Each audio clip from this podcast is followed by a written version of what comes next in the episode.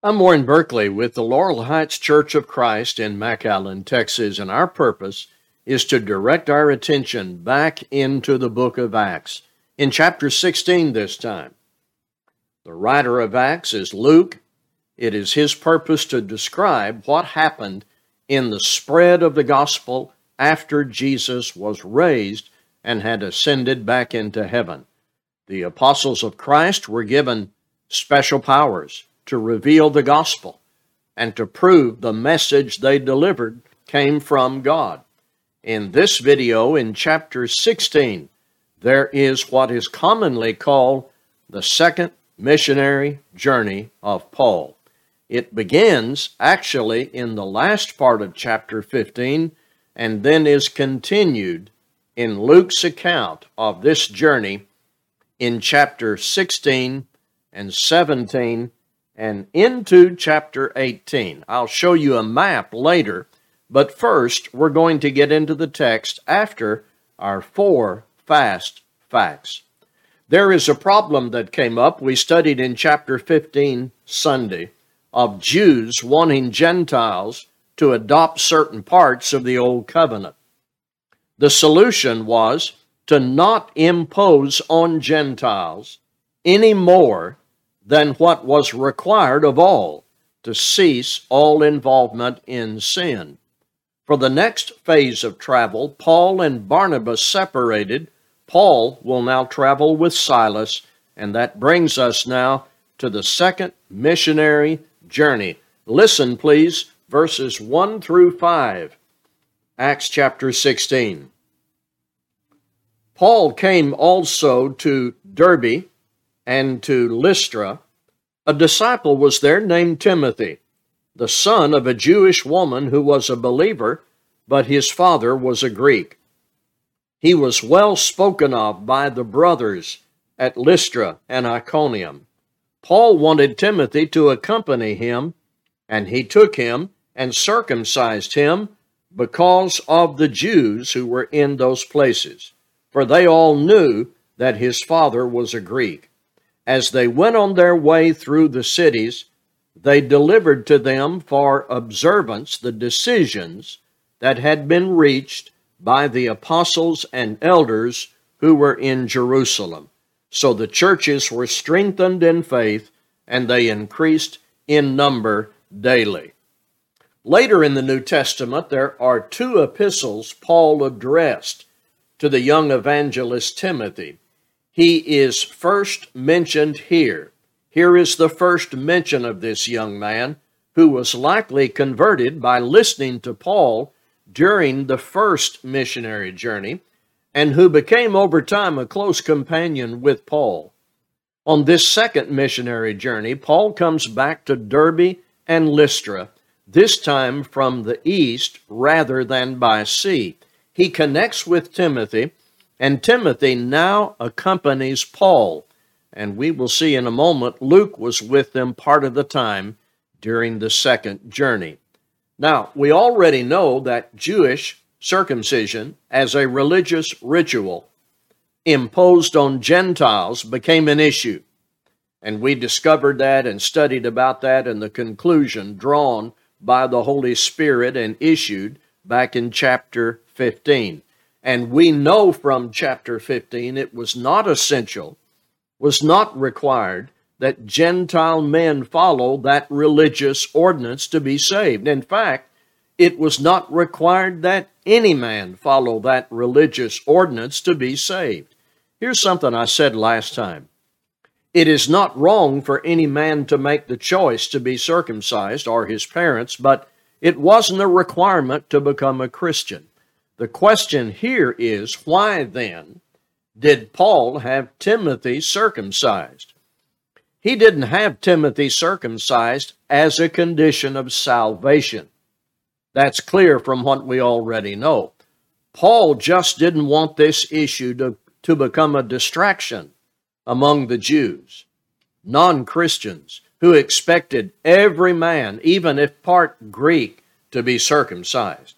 So, because of this sensitivity at this early time, Paul had Timothy circumcised so that this issue would not hinder or obstruct their work among the Jews. So, the churches were strengthened in the faith and they increased in numbers daily. Timothy was part Jew, part Greek. So, as they went to Jewish people who were either not converted or new converts, Paul didn't want this to become an issue.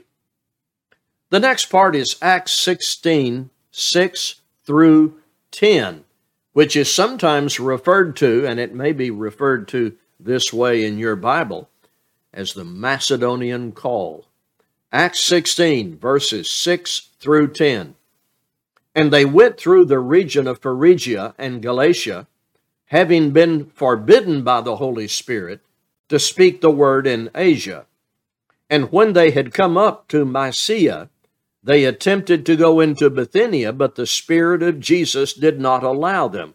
So passing by Mysia, they went down to Troas. And a vision appeared to Paul in the night. A man of Macedonia was standing there, urging him and saying, Come over to Macedonia and help us. And when Paul had seen the vision, immediately we sought to go into Macedonia, concluding that God had called us to preach the gospel to them. Paul and Silas continue with Timothy, following the guidance of the Holy Spirit and arriving at Troas. And that's where this vision appeared to Paul in the night. A man of Macedonia uh, standing there and saying, Come over to Macedonia and help us. Let's take just a moment here and visit a map briefly to view this Macedonian call. This takes Paul and Silas from Troas over into Macedonia and this little arrow that you see there shows their direction of travel from Troas over into Macedonia. The vision and the words made it clear to them this travel over into Macedonia was God's will to preach the gospel in that region. We have next the conversion of Lydia, 11 through 15, and that may be so marked in your Bible. 11 through 15, Acts chapter 16. So, setting sail from Troas, we made a direct voyage to Samothrace, and the following day to Neapolis, and from there to Philippi, which is a leading city of the district of Macedonia and a Roman colony. We determined, I'm sorry, we remained in this city some days and on the Sabbath day, we went outside the gate to the riverside, where we supposed there was a place of prayer. And we sat down and spoke to the women who had come together. One who heard us was a woman named Lydia from the city of Thyatira, a seller of purple goods, who was a worshiper of God.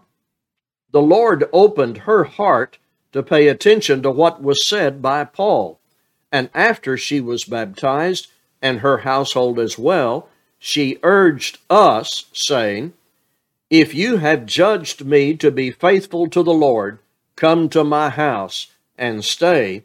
And she prevailed upon us. That brings us down to verse 15, the conversion of Lydia. So, Paul, Silas, and Timothy, and we're going to add somebody else in a moment, came to Philippi. Later in the New Testament, there is a letter to the church in Philippi. Here in chapter 16, we get to see how that church started. Women had formed a group to pray. One was Lydia, who had a good heart. God used his word to open her heart, and she was baptized, and others in her household. This was the beginning of the church in Philippi. Acts 16, 16 through 24 is next. 16 through 24. And as we were going to the place of prayer, I'm going to stop here and tell you what I will talk about later that the collective pronoun is found in the text here. We, us. That means Luke is with them. And as we were going to the place of prayer, we were met by a slave girl who had a spirit of divination and brought her owners much gain by fortune telling.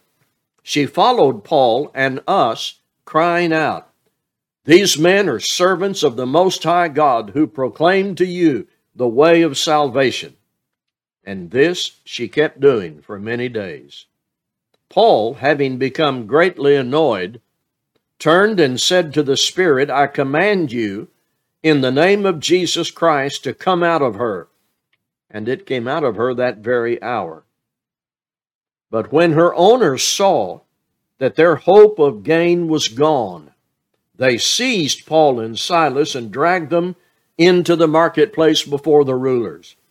And when they had brought them to the magistrates, they said, These men are Jews, and they are disturbing our city they advocate customs that are not lawful for us as Romans to accept or practice.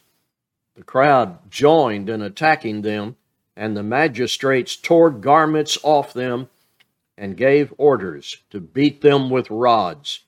And when they had inflicted many blows upon them, they threw them into prison, ordering the jailer to keep them safely. Having received this order, he put them into the inner prison and fastened their feet in the stocks. Let me remind us that during the time of Christ, for a limited period, demons possessed people.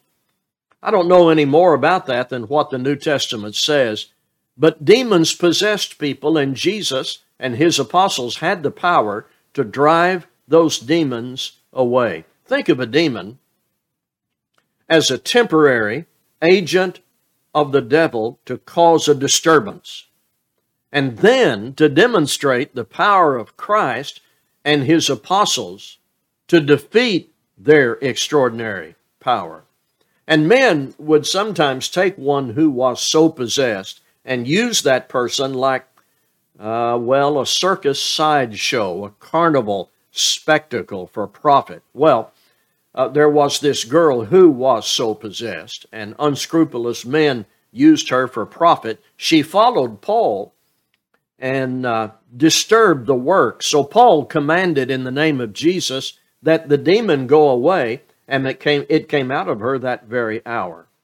We consider this to have been a good thing. But the men who were making the money from the girl did not consider it a good thing they saw that their hope of gain was gone. And this leads to seizure, false accusations, imprisonment for Paul and Silas after being beaten with rods. Before we see what happened next, stop and think about this that I just briefly mentioned earlier. Luke is with Paul, Silas, and Timothy. Acts 16:10, the use of the collective pronoun we and us. This continues until Paul and Silas are put in jail. Then later, Luke makes another appearance with them. Tracking that is not always easy, but following the pronouns will help us keep up with Luke's part in the narrative and in the journey. Then we come to Acts 16, 25 through 40. About midnight, Paul and Silas were praying and singing hymns to God and the prisoners were listening to them, and suddenly there was a great earthquake, so that the foundations of the prison were shaken, and immediately all the doors were opened, and everyone's bonds were unfastened. When the jailer woke and saw that the prison doors were open, he drew his sword and was about to kill himself, supposing that the prisoners had escaped. But Paul cried with a loud voice, Do not harm yourself, for we are all here. And the jailer called for lights and rushed in, and trembling with fear, he fell down before Paul and Silas. Then he brought them out and said, Sirs, what must I do to be saved?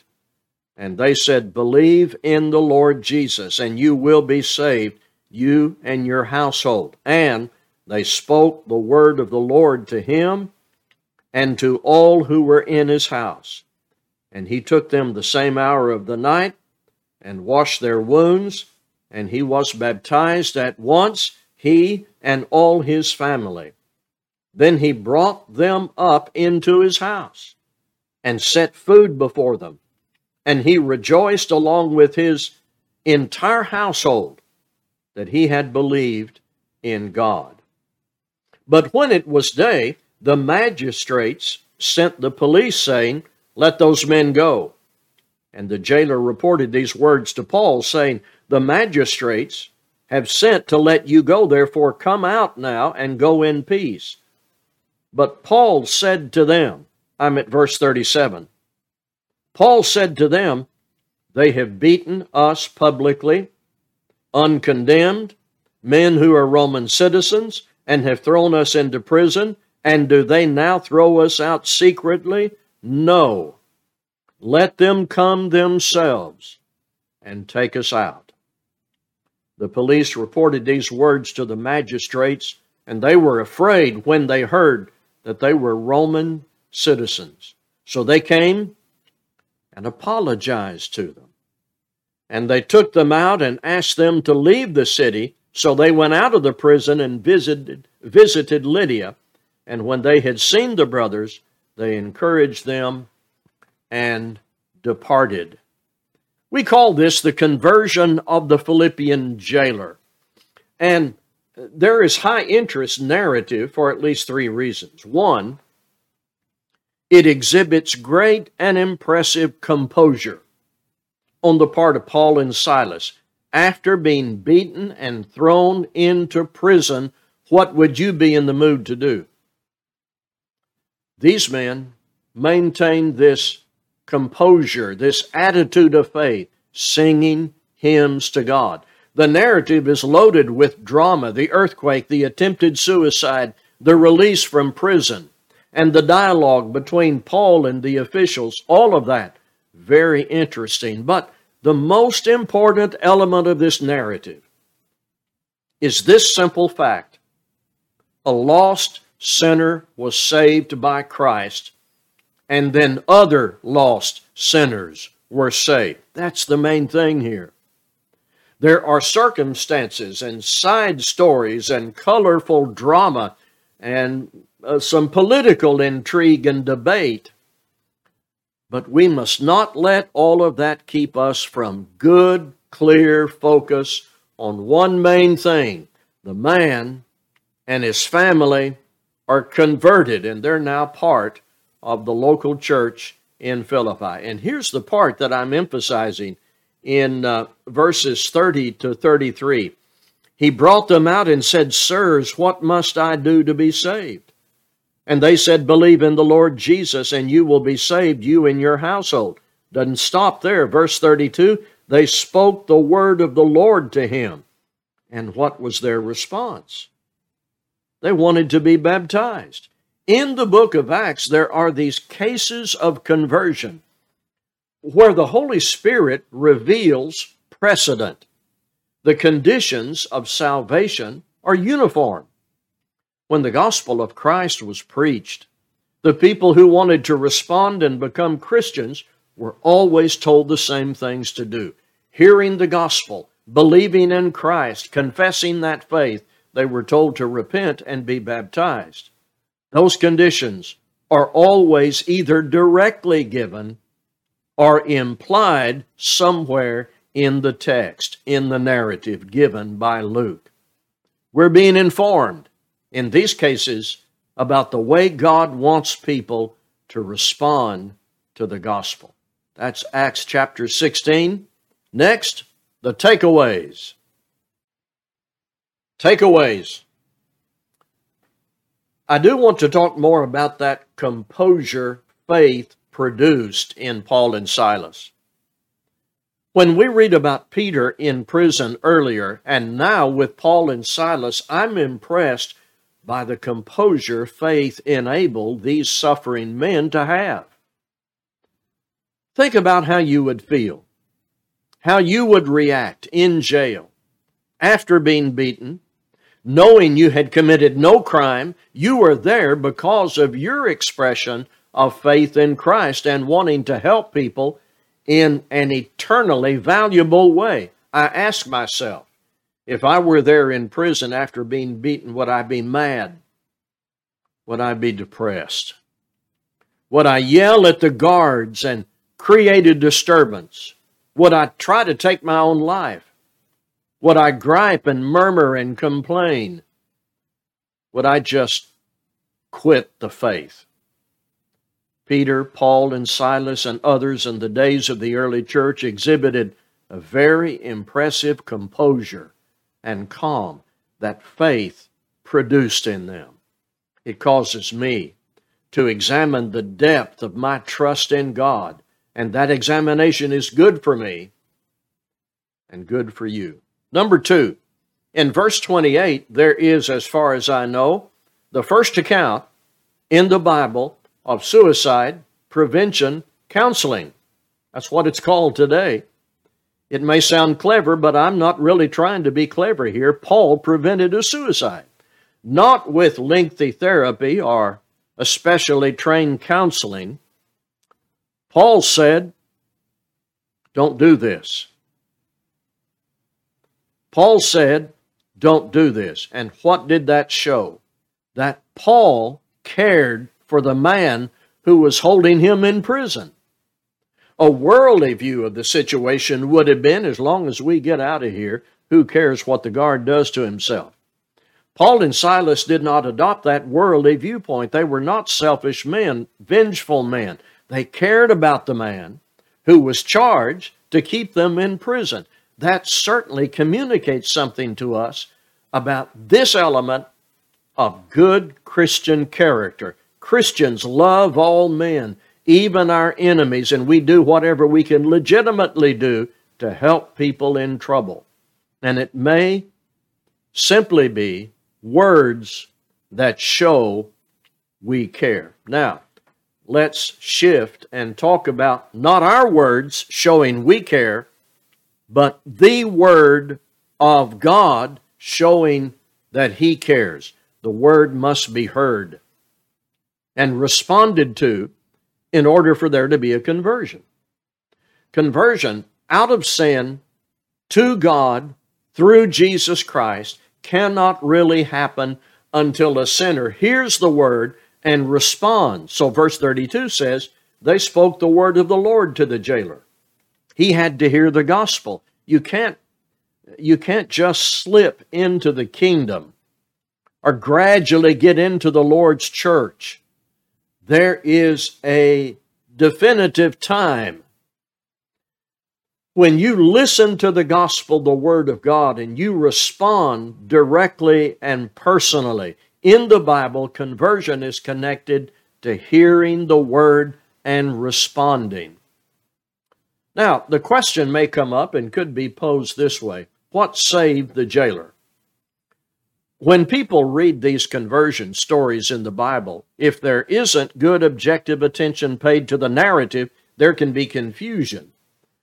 People can get things all mixed up, especially if they're thinking in terms of some religious enterprise or some religious background that they're familiar with. What saved the jailer?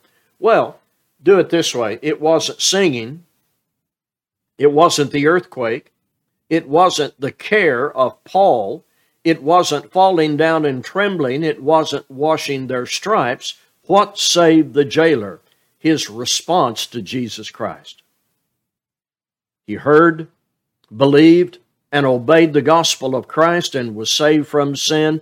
In that response, he was saved by the blood of Christ. Some will say belief only, just one thing. Believe on the Lord Jesus, that's all. Verse 31 is sometimes quoted in the interest of a faith only theology. The important question is what did believing on the Lord Jesus involve? Well, it involved repentance, as evidenced by the man's different treatment toward Paul and Silas. Also, verse 33 says he was baptized.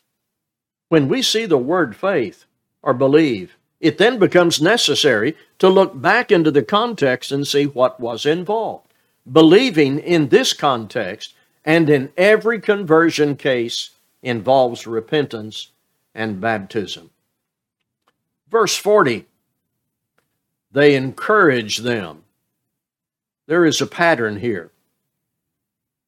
After preaching And after people are baptized, the apostles didn't just bid them farewell. Okay, you're saved now. They didn't just leave them, they encouraged them. This wasn't Paul's last contact with the church in Philippi. Remember, he sent them an encouraging letter that we have the epistle to the Philippians. New Christians need encouragement. Old Christians need encouragement. The encouragers need encouragement. We impart that courage through good words and influence with care and love, accompanied by prayer, always based on our loyalty to God and His Word. And of course, when Christians get together, they encourage one another as described in Hebrews 10:25. Something else I want to talk to you about, give you something to think about. I was reading uh, what was written by A.N. Triton. Paul seems to have been responsible, writes Triton, for the first recorded sit in.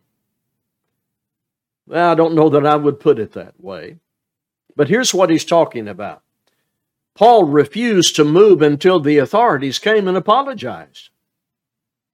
He wanted to compel the authorities to recognize and to fulfill their God appointed task. Uh, this may have been very important for the freedom of the church that he left behind. I read that and thought about it, and I think there is a point to be made. It is all right to ask authorities to come clean and acknowledge their wrongs. It is not right to take matters of vengeance into your hands or ignore the authority of civil government. It is not right to adopt the tactics of violence. But in fact, it is right to ask magistrates and authorities, government officials, to admit their wrong and be honorable.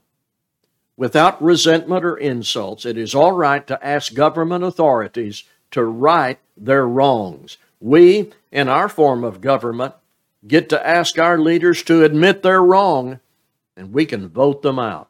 Such actions can be taken by the righteous, also by the unrighteous.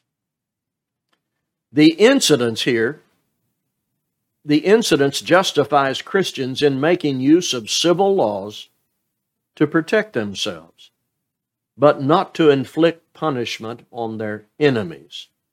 This observation was made by John Stott. He went on to say, It is wonderful that in such pain, with lacerated backs and aching limbs, Paul and Silas at about midnight were praying and singing hymns to God. Not groans, but songs came from their mouths. Instead of cursing men, they blessed God. No wonder the other prisoners were impressed. Composure. All the way through, Acts 16. One more thing household baptisms. Sometimes people get a little trouble about, about that, so let's address it.